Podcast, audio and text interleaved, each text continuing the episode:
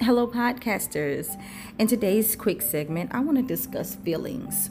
Do we really know how to express our feelings about what's going on around us? Do we really know how to communicate what we're feeling and what we're going through?